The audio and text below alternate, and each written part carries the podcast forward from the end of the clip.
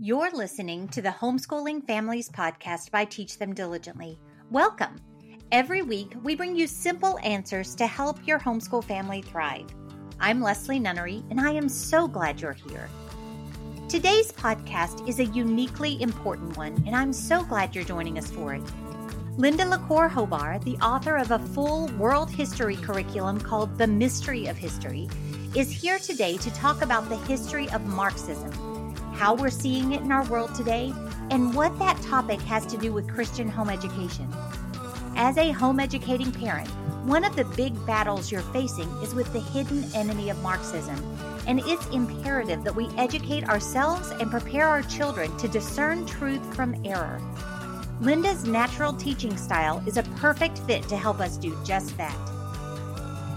Before we start that conversation, I want to encourage you to check out our homeschool subjects email that comes out every Sunday night.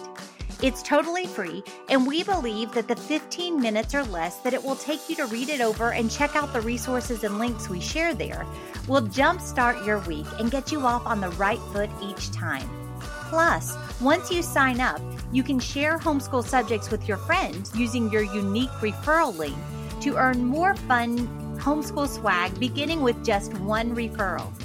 Go to homeschoolsubjects.com to learn more and sign up today.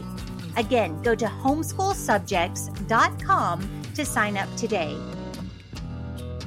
Today's podcast is sponsored by Alpha Omega Publications. Homeschooling empowers parents to give their children an individualized education like no other educational setup can provide. With AOP, you can teach your children in the way they learn best while keeping homeschooling fun and full of excitement as you discover new things each day. Choose from multiple curriculum options to fit your child's strengths, learning style, and needs. Go to AOP.com to learn more today. Again, that's AOP.com.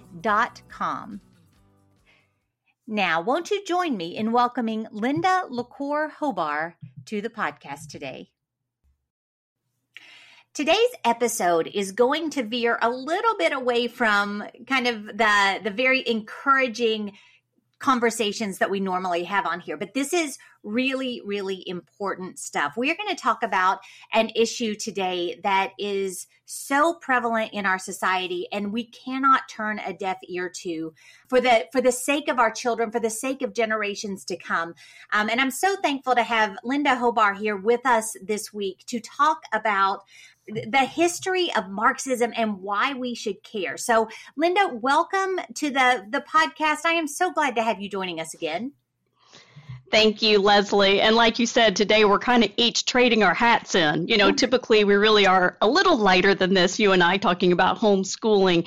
But I obviously feel compelled as a historian to touch on this because of the incredible significance yeah. to our Christian families. But we're going to get to all that. So, yes, thanks for having me. You are very, very welcome. Um, I want to give you as much time as I can to really dive in and unpack this topic because it's it's a really big deal. We hear it, you know, tossed around. We see all kinds of honestly propaganda about it and kind of mm-hmm. on both sides. You see all kinds of messaging coming and going and it's hard to discern where the truth lies. So can you give us a little bit of information on kind of the history of marxism and then why we hear about it still today and what's the significance to that at, for our christian homeschool families who are you know not really quote in the system anymore? Why why should we care mm-hmm. Well, generally speaking, let's just go back to the 1800s. So, yes, let's stay historical. It was in the 1800s, that's when Karl Marx was tasked with writing the Communist Manifesto. For those who don't know, there was actually a group, it was called the Communist League. And they're the ones who asked him to like put down on paper these ideas that had been tossed around Europe. So he wasn't the only one tossing around these ideas, but he was the first one to really catalog it in the Communist Manifesto. And honestly, the world's never quite been the same. So it was published in London because he was in exile in 1848. Now, doing the math real quick, that was like 174 years ago. I confess I used a calculator for that.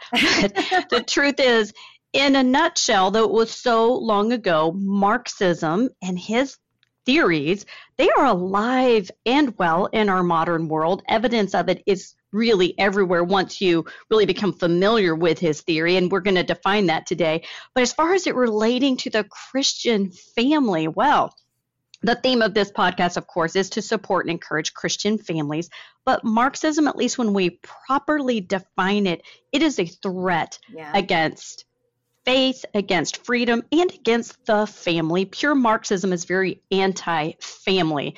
And so when we're talking about having the right and the privilege to teach our children at home, um, you know, in, in literally to give them some of our values, our children, well, I'm here to say that any Marxist socialist government is going to be very much a threat against that. They would do anything to stop that. So we're going to find that experience so much more common than you know countries where there's not a marxist socialist right. government. And of course the agenda continues to spread all over wor- the world. So yes it's very relevant to us. And i just have to add this. I i know sometimes and some of your listeners are probably right now just struggling with the little things. Mm-hmm. and i so understand that. I homeschooled for 17 years and sometimes it's those little things. It's the spilled milk and it's the frustration with math that's really at the top of our list. And you might think oh what does marxism have to do with that? Well actually i want parents to feel today when they hear this that want to remind them this is why we're doing some of that little stuff that's yeah. so hard yeah. is we need to protect our families against this marxist socialist agenda that would want to remove our children literally from our homes if they could mm-hmm. so there's that yeah, yeah i couldn't agree more and honestly I would have never imagined when I was a young mom, even if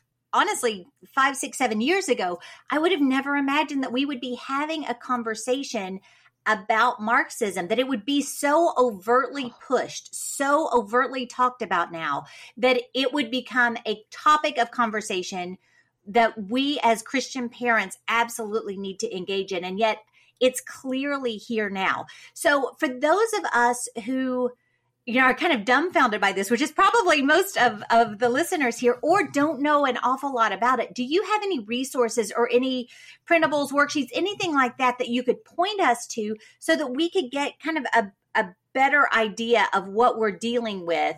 Um, and then I can always link those in the show notes or whatever. Yes, I do have one printable available just because I realize some parents may want to sit back with middle schoolers or high mm-hmm. schoolers and like listen to this again and say, did we get those main points? Because I am going to outline the Communist Manifesto. I'm also going to going to contrast that to biblical principles. So, uh, yes, there is a printable. It's just titled "What Is Marxism?" And Leslie, you can link it in the show notes. If for some reason someone gets lost, you can go to my website to find it. It's themysteryofhistory.com. If you go to workshops, we're listing it as if it's a workshop, okay. but it's just that printable, and it's okay. free. So, and it's two page. There's there's one page to fill in, but there's an answer key also because oh. we realize, you know, yeah, there's an answer key with it. So if a mom is listening to this with her children and really would the rest of this, what you're going to talk about, actually be helpful for them to have printed that out before we go through it so that they can kind of follow along. Well, that gives some more clarity. Should they push pause right now, go download it, and well, come back? it's not a bad idea. And if not now because you're driving, just yep. maybe do it later, even as a review sheet. So, again, as a way for a parent to make this a, a class exercise of sorts. Excellent. Either grab it now or grab it later. Yeah. Oh, that's fantastic. Well, then why don't you go on and start working through this information for us? And then I, I can't promise I won't interrupt you, but I want to hear what you have to say. Um, and then, you know, kind of let's yeah. work this out together so that all of us can understand what this is, where it's coming from, what the worldview is, and why we need to engage in the conversation about this. Yeah, let's dive in. So, with no further ado, I have six points to define Marxism, but I want you to know these aren't six points that Karl Marx came up with. These are just, uh, this was my way of breaking down the Communist Manifesto. So you're not going to find these numbered in the Communist Manifesto, but I'm giving us numbers just for manageability. All right, so I'm going to start with number one, and it goes like this Karl Marx, who really was a professed atheist, right. he believed that all conflict was rooted in an economic class struggle, and that was between what he would call the proletariat, that was the working class, he would call them the poor proletariat, and the bourgeoisie. It is kind of a fun word to say bourgeoisie. It's just a fancy French word, but it referred to the the elite, the upper class. So again, differentiate proletariat versus bourgeoisie. He just thought all of life was a struggle between the two. So this is kind of the conflict theory at its root. Now, what's important to know uh, this one distinction of the bourgeoisie, what what he would say kind of separated them from the working class was ownership. Hmm. because these were the people that literally owned businesses. They owned the factories. Maybe they owned land. So they might have been homeowners. So ownership was a really important distinction between the bourgeoisie and the working class. I want you to remember that. As a matter of fact leslie i did not plan this but literally this morning as i was going through emails before you and i got together I came across an email that was just talking about the World Economic Forum, which is a global elite group. And one of the first items on their agenda was this you'll own nothing and be happy. Wow. Like they wrote that, okay? Yeah. That's part of their agenda is to eliminate ownership. That is this idea that we will create some type of utopia hmm. if we just have no ownership. So anyway, remember that. But let's keep going. Number 2, to settle conflict between the classes, what Karl Marx wanted was to get rid of the one excuse me, was to get rid of one of the two yeah. classes. So, pop quiz, Leslie, which class do you think you wanted to eliminate, the proletariat or the bourgeoisie? Well, based on your point there about the World Economic Forum, I would assume it was the bourgeoisie he wanted to get rid of. Yes, absolutely. He wanted to eliminate it. Mm-hmm. Like literally, he thought yeah. that that was the key to making a better world. Now, we would also define that as the whole system of capitalism, but we'll come back to that. All right, so number three, to eliminate capitalism, which was his goal. Marx wanted to deprive the bourgeoisie of private property, of private industry, of wow. private, really almost anything. Private ownership, again, is one of the things that separated the bourgeoisie from the proletariat. So he wanted to eliminate their ownership. So let's go to number four. Stay with me. To take away private property, he had a plan um, he encouraged the proletariat to revolt hmm. and use force if necessary. And he even had a name for it. So he would nickname this the dictatorship of the proletariat. So he wanted to embolden the, the working class, the poor, to literally go to war against the bourgeoisie because there was no other way to get that ownership eliminated. Yeah. You follow me? Yes. Wow. And and okay. I would imagine that I mean there's like little specks of similarities that you've kind of seen over the last several years that are kind of floating oh. through as you're talking about that. Just things that I'm like, whoa, that kind of was a little a little close for comfort there. Yeah, the destruction of property. Yeah, we've seen a lot of that in the last couple exactly. of years in many different forms.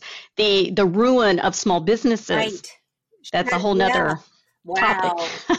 wow. All right, let me keep going for the sake of your listeners. So, number five, according to Marx, once that proletariat achieved revolt, he believed, and this is so important, he believed that some transitional government would have to be put in place, kind of like temporarily, mm. you know, like meanwhile. And guess what that was? That was socialism. He thought a socialist government would have to be a placeholder to move a society from capitalism to pure communism. Huh. So he thought, oh, well, for a while, if we're going to take everything away from everybody, well, for a while, somebody's going to have to own something so that we have anything at all. Right. And he thought that should be a socialist government. So that means that socialism, when properly defined, it is government owned means of production. Mm. He really saw it as this necessary stepping stone. It was meant to be temporary. We will come back to that.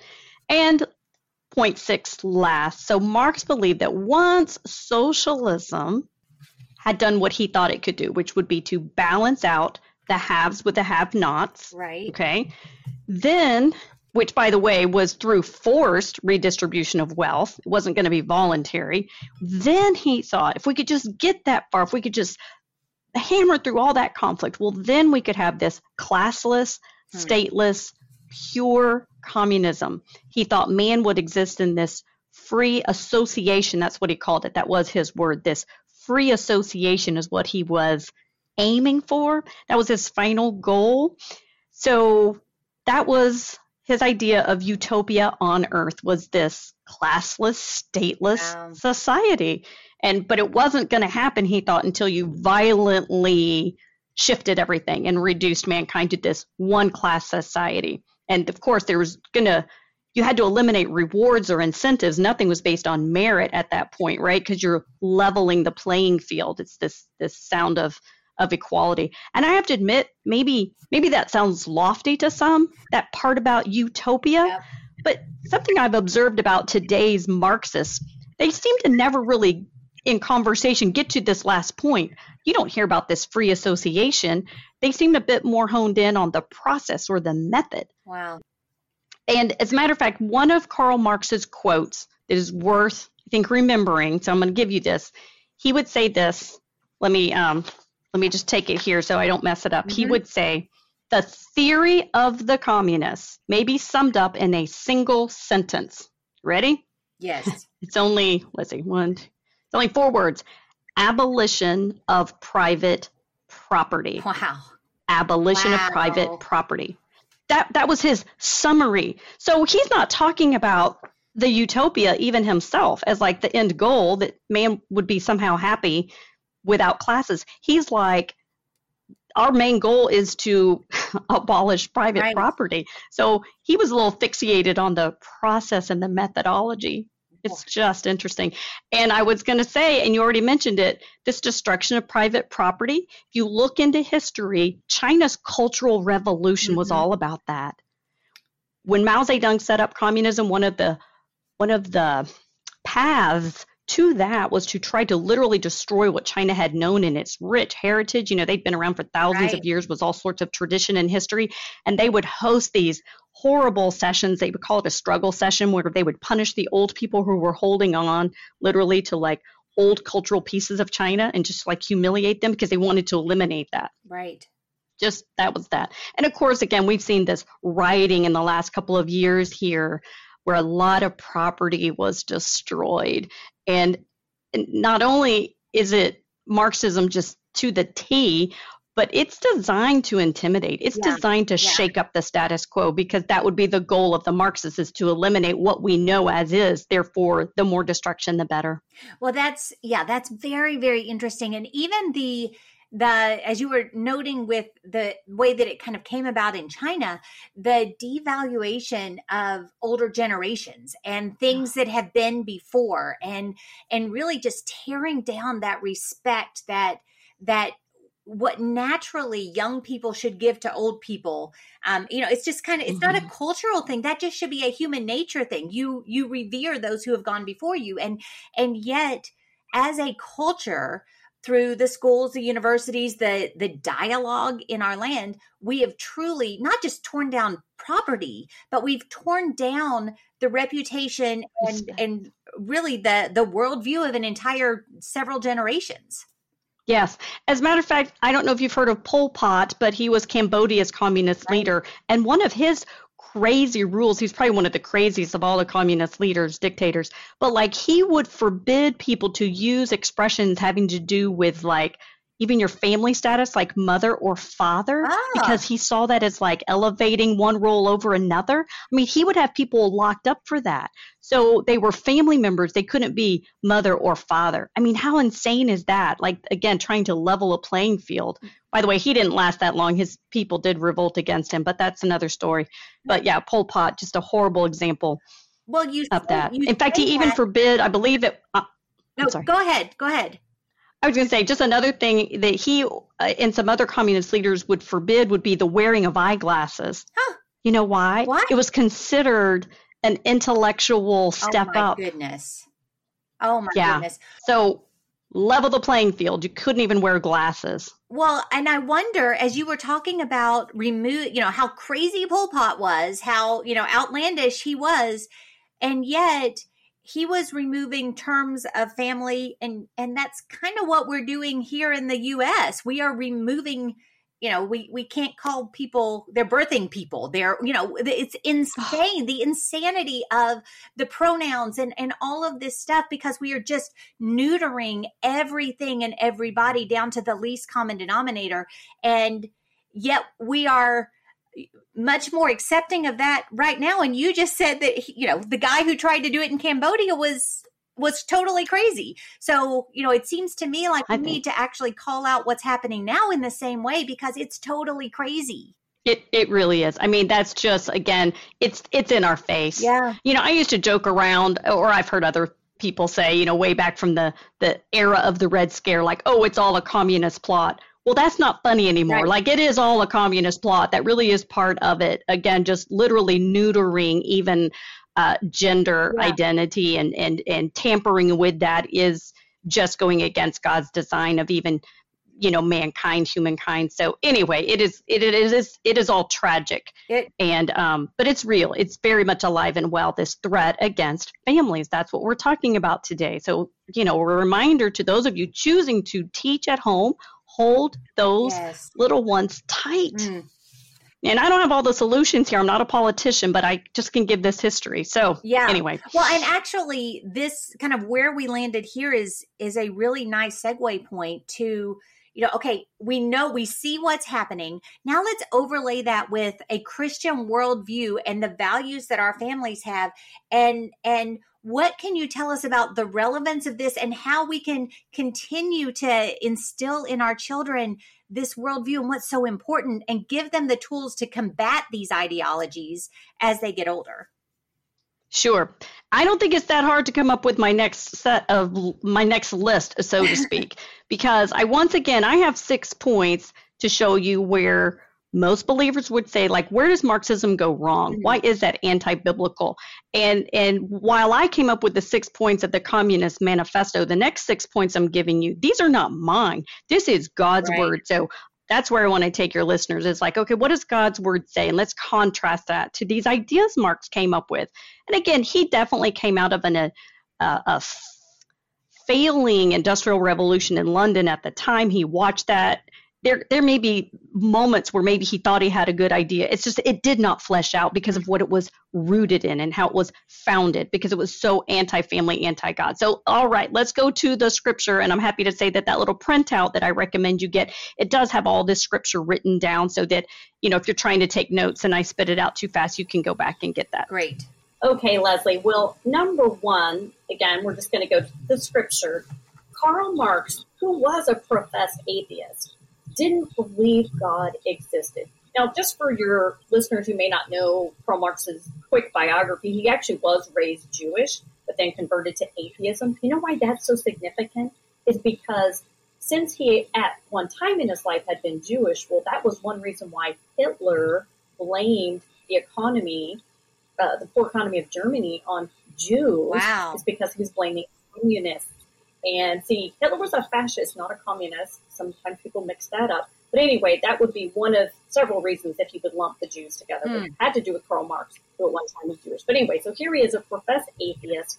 So if he doesn't believe that there's a God at all, then what does he put his hope in? Well, he puts it in the state, hmm. all right, the powers of the state, and believe it truly worthy of praise. Because remember, he wants this socialism in place because something has to be in place if they're going to strip everybody of the means of production.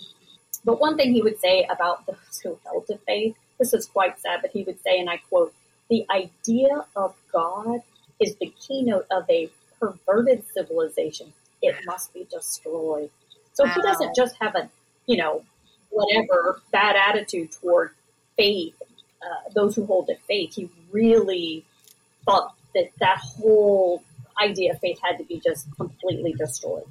But anyway, in contrast, you know, and your listeners know the Bible from Genesis 1 1 to the end of the cover of the book, we'll talk about this God who created the heavens and the earth, and He is completely, totally, fully worthy of our mm. praise for being our creator and our redeemer. I mean, yeah, let's just go on and on here. We could. But just real quick for those who just want a little scripture to hold on to, and again, this is in your notes, but Exodus 22 to 6 Psalm 14.1, Revelation 4.11. Those are a few good ones. Okay, now number two, again, we're going to contrast. So he believed the heart of man's problems was found in economics. The question is, does the Bible teach this? Hmm. Well, not entirely. Yes, First Timothy 6.10 certainly talks about greed. It would say that the love of money is a root of all kinds of evil. It It's not telling the whole story. The Bible just addresses greed. But the Bible says when it comes to like, well, what is then the root of all evil? Well, man is made in the image of God, that's Genesis 126, but it was through the fall of Adam and Eve that we would inherit that sinful nature. That's Genesis 3, 22 to 23. And yeah, part of that sinful nature is greed and selfishness. Yeah. Oh, it's there. Anybody with a two year old knows we don't have to teach them how to be selfish. Um, but that's not the root of all evil because it just runs so much deeper. Hmm.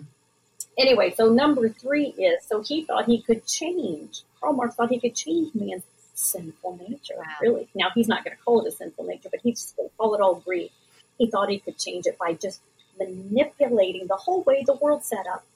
Let's just manipulate society. That'll take care of it. So does the Bible affirm this whatsoever? No. No. no. Because according to the Bible, man cannot reconcile his own sin. We can't change that nature we were born with. We can't overcome sin by our good works. Not that we don't try sometimes. That's one of the traps of legalism is exactly. trying, right? But Ephesians 2, Ephesians 2, 8 and 9 reminds us that it's not of our works, it's the grace of God. So God sent Jesus Christ as a sacrifice, the only one that was good and worthy to atone for our sin nature. So there's redemption, but it comes from Christ, right. not what we're doing. And of course, that gospel truth is John 14, 6, Romans 5, 6, and 8, Hebrews 9, 11 to 15. All right, a couple more points here, though. Number four, Karl Marx believed he could relieve the problems of the poor by forcefully restructuring society. Hmm. Here's a question Does the Bible support this? Well, actually, it does not. No. Now, the Bible addresses heavily the needs of that are out there in society. There's a couple of ways. First of all, like in Mark 12, 17, Jesus encouraged the payment of taxes, actually. Not that we all want to hear that, but he did encourage the payment of taxes to one's government because it was set up to help meet the needs of its citizens. Second, Deuteronomy 15, 11 and Matthew 26, 11 both teach actually the poor will always be with us. That is part of living in our fallen world and members of society, well, we ought to care. We should care for those needs. So the Bible winds up dealing with the heart of man, right. where greed springs from, and does promote sharing with the poor. It's not that capitalism was ever designed to set up a blind eye to those things. No, not at all. Um, but the Bible doesn't teach that the poor are going to be better off by eliminating the rich. And that's really what Karl Marx was saying. Well, let's just get rid of the rich, and then everybody will be happy actually counterproductive. But anyway, I will just say a couple things. When it does come to caring for the marginalized, which we ought to be doing, the church certainly ought to be top of the list um, caring for those needs. But we could see Psalm 41 1, Proverbs 14 21, uh, Proverbs 29 7, Acts 6 1 to 4, and Galatians 2 10. Hmm. Again, I know I'm spitting a lot of that out fast, but they're there. All those verses. I was going to say those are all on. You with me, Leslie? Yeah, yeah, and those verses are all on that worksheet, right? So that the families could go back. They can actually pull on these threads, go a little bit deeper if they want to, because you've actually given them all those references, right? Yes. Perfect. Perfect. All right, you may you may proceed then. okay. Number five. So Karl Marx wanted to remove. He wanted to remove financial incentive mm. for achievement. Wow. And he himself personally really modeled a poor work ethic. So he wanted to eliminate a merit system. Now, there's so much wrong with that. For one, anybody who enjoys having a cell phone, well, if you want to eliminate capitalism, you're not going to have a good cell phone. Because if there's no competition, then one guy's not trying to do better than right. the next guy, and we all wind up with poor quality stuff. But that's here nor there. Let's just go on.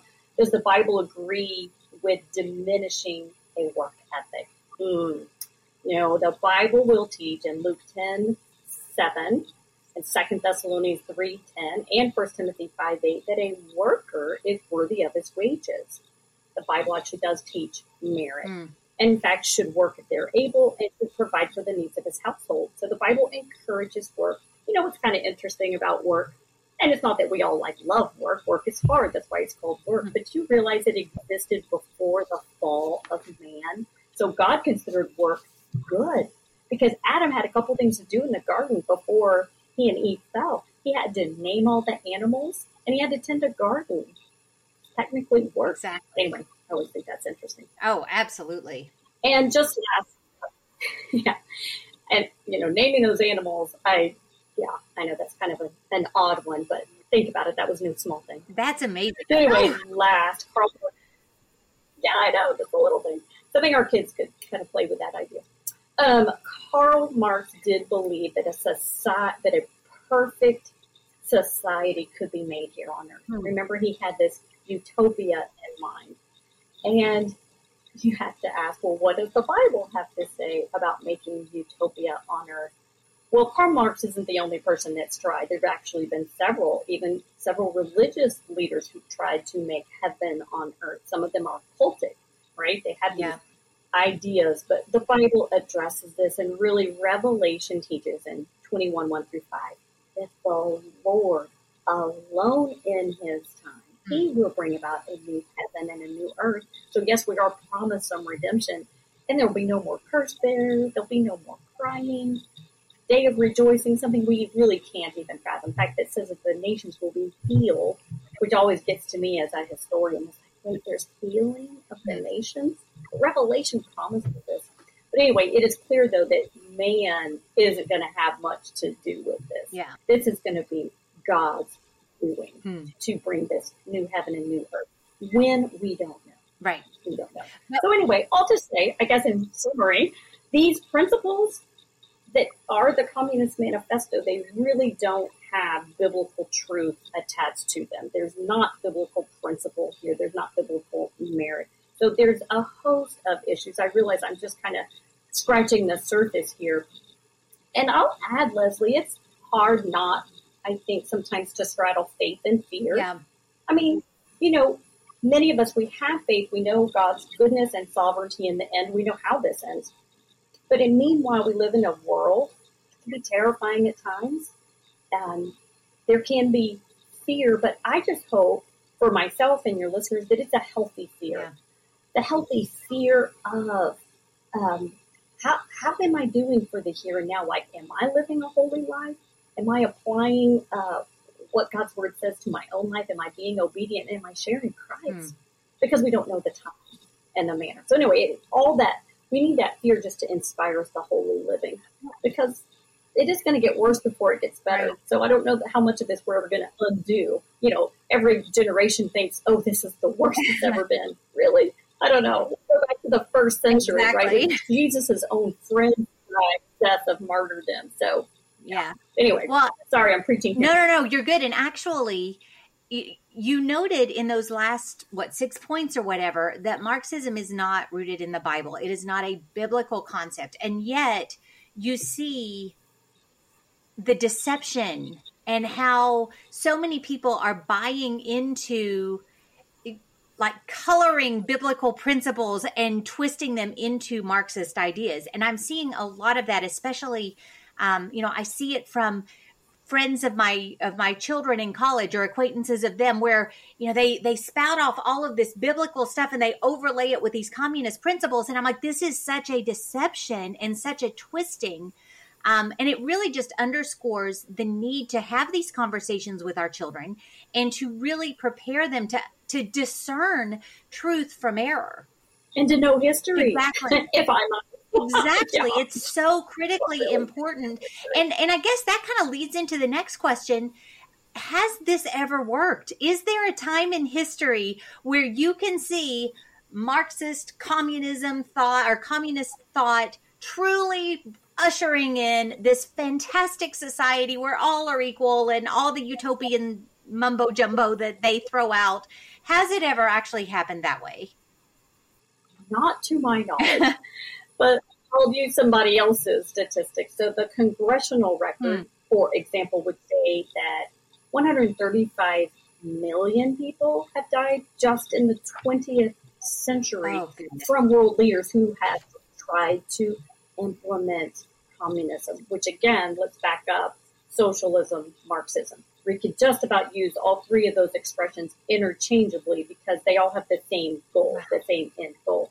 But you have to say, okay, well, what did they actually die of? Because, you know, it's not as if Joseph Stalin necessarily shot everybody with his own gun, but um, you know, million, well, thousands, hundreds of thousands died, for example, in the Russian Civil War yeah. because when Vladimir Lenin ushered in communism, Marxism, it's not as if all Russia was gung ho about that. No, they fought a four year civil war over it, hmm. Uh, whether or not they would be communist. Non communists lost that. That's why we had the, the Reds win. That was following the Bolshevik Revolution. So, yeah, they fought over it. Um, let's go to Joseph Stalin, who would follow Vladimir Lenin. Oh, Leslie, under him, 34 to 49 million perished. All right, because he wanted to see Vladimir Lenin was only around a few years before he died. He died earlier than expected of a stroke. And so when Stalin stepped into his shoes, literally, he's like, okay, let me take what Lenin started and I'm just going to boom and go. And so he was just in power a really long time. He didn't die until the middle of the Korean War. And so under him, there was famine, there was war. He locked up his dissidents. Um, they had a gulag system that was their Russian, uh, that was those concentration camps, the Soviet concentration camps. And then the Korean War would be fought over communism. The war in Vietnam was fought over communism. In both cases, it was the North fighting the right. South. Fascinating parallels. And then I already mentioned uh, Mao Zedong and the communist takeover of China, where we are continuing to see the results of this society that is so squelched and um, you know, that's another topic for another day. But yes, then just to inform your listeners, because some people still um, might fall for the utopia part, you know what I'm saying? But we do have five nations today that I would say are stuck in socialism that never quite made it to communism, even though if you look them up on Wikipedia, it might say, quote, they're communists, but they're really not. They're stuck in socialism because they still have a state. Do you know who the five are? Or five communist no, who are they? nations today? I would imagine Okay, I'll just yeah, yeah, rat, rattle those off for us. You, okay, I'm sure most people know a couple, but China number one, Cuba, okay, then North Korea, Vietnam, because at the end Vietnam was reunited North and South after the war in Vietnam, and then Laos, huh. the neighbor. Um, it's a neighbor of Cambodia. So yes, those are technically the nations that are stuck in this socialist state. Now, the USSR used to make that list, but that collapsed right um, in 1991. Fascinating story of how that didn't last. In fact, oh, it, it collapsed after like 74 years. Like it didn't last much past the, the lifetime of a man. But anyway, um, so yeah, so those countries are stuck, and I'm not sure that those are countries that any of us who know freedom would aspire right. to be. Right. Um, we've seen the, the, the lack of fruit out of those systems. We've seen the oppression. We've heard the cries. We've had the people literally escape Cuba, um, you know, that is our closest communist neighbor. And it goes on from there. So, what do you say as we're kind of wrapping this up today? You know, this is this is so much information to take in, and as as you've kind of been talking, you've underscored the importance of actually knowing and understanding history that is that is such a big reason why it's so important to to really as a family and as you're educating your children to give them a solid foundation in history. Because we do not want to see we don't want to miss the signs of things that could be coming. Because there are a lot of similarities that you see and we want to prepare our children for it. Give them a solid biblical worldview. I heard you talk about that a lot with giving us these scriptures to kind of combat these ideas within communism. So, so what would kind of be your parting encouragement for parents as they are trying to to take all of this stuff that we've gone over today? I think that our families would probably largely recognize the importance of it, but I don't want to leave them like, ah, what do I do now? So tell them, ah, what do they do now? What what would you say is kind of their battle plan to start preparing themselves and their children to stand no matter what comes down the pike? Mm, great question. Well, first of all, I would say that we need to look at all of history. I think as a real ebb and flow. Mm-hmm. We've got to just picture yourself at the beach, you know, watching the beautiful waves, and some of them come crashing in and then they recede and they crash in and they recede. But it's natural and it's God's design. And so I think we need to, again, take some of our fear and imagine the ebb and flow and that God is perfectly in control of this. It's that very crashing of the waves sometimes that wakes us up, that, that, that challenges us to live these holy lives that otherwise we might not want to live. You know, not easy to live a holy life. Mm. It's hard to follow all the precepts in the Bible, but we're doing it because we have to sense danger, right? right. So I guess I want to encourage people to use that harshness and the danger to inspire, uh, not to be afraid, recognize the ebb and flow. And then there are some ways we can be prepared. I feel like physically, one way we prepare for the future, whatever it holds, is just, uh, you know, uh, storing away things, right? Because we've seen breaks in supply chain. Well, have your canned goods set aside. That's just one physical way. Uh, emotionally, be prepared by studying world history. Like emotionally, get yourself psyched and understanding that ebb and flow, and that's what you see. Because again, every generation, every millennia has its challenges, right. and then you know, look, look back at the the Vietnam era when I'm sure there are some Americans that thought it will never be worse than this. when that whole the war was going on, the the riots, the drug scene, there was just it was not a good time in American history, and yet there was reprieve from mm-hmm. that. The uh, I think things had gone so far left and crazy and nearly anarchy to where we swung another direction. So sometimes the bad is so bad that society right. swing. Maybe we're headed toward a swing. I, I, literally heard on the news today. Get this real quick. Sorry, that's a, a tangent, but I heard that Italy just elected a more right uh, minded individual yeah. to, I think, as their prime minister which is like a little uncanny considering that generally speaking, Europe has been uh, left leaning, right, exactly. very socialist in mind, and things like that. But but it is literally it's like they're self correcting because those policies aren't working, exactly. and the border problem's not working. So, anyways, they're swinging a little right. Well, you know, they're a post um, church, yes, con- you know, uh, continent, and, and we've patterned ourselves after them. So, like we may shift right again too. Hmm. We may shift a little more conservative when we see complete failure on the left. But that's another thing. Where was I going? Okay, so I was saying there's three ways to prepare. So physically, you know, have your have your goods yeah. tucked away for a bad day. Emotionally, know history. And then spiritually, it's knowing God's word, right. truly knowing God's word, holding fast to it as the, the refuge that it is, because that is where we take our fears and our concerns and um, so anyway, it's spiritually. Yep. So th- those are my three things. Now beyond that, I have resources. Well, and by all means that I can write. Yeah, for sure. Tell us where we can find those resources. You know, those who listen to the program know that our family is a is a huge fan of your resource. We've used them for years, pretty much since the beginning of our homeschooling journey. So um, tell us where we can find those, and I'll make sure I link to everything. But I want to make sure we we say it out loud too, because that makes it easier for people to to remember. Yeah. Well, first of all, I do just for families that want to explore more on the dangers, the threat of socialism. I have a couple of workshops, and they're similar but different titles. For example, I have the dark side of socialism. Mm-hmm You'll also find that as the threat of socialism. I have that as MP3, which is audio only. I also have an MP4, which includes video, which I think is very interesting to see the slide. Yeah. So it's like a tour through history. So that would be something to grab maybe for your middle schoolers or high schoolers. Again, just elaborating on all that I said today.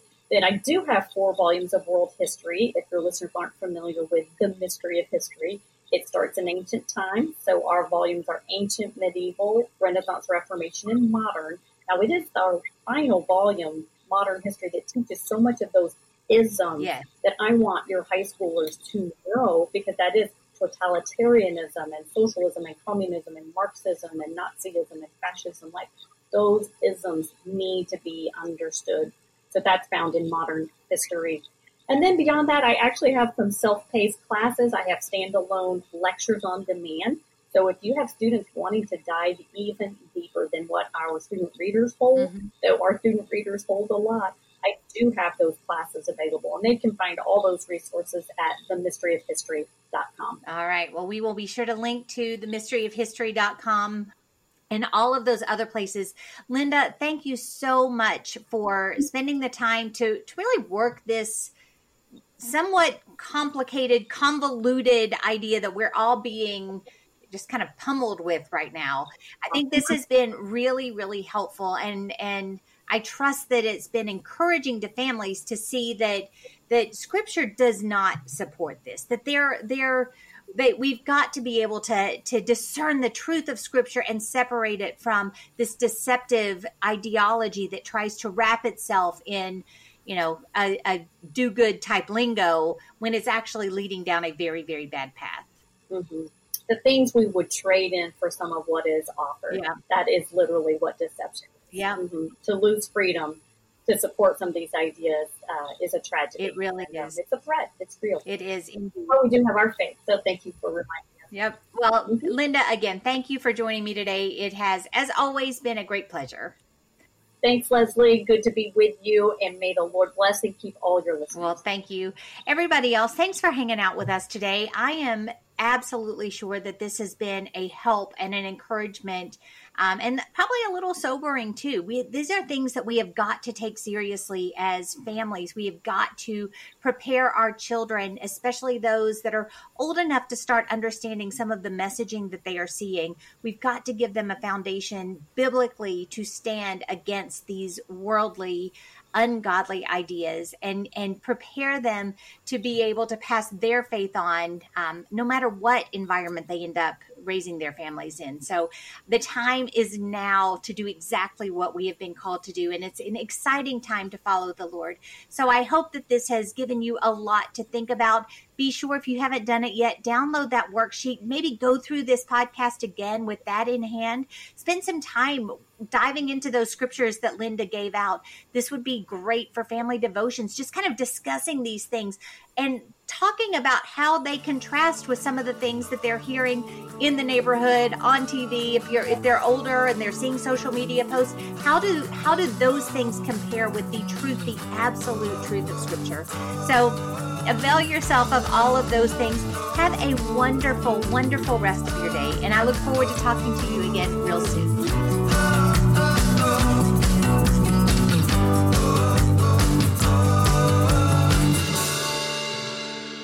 You for joining us today.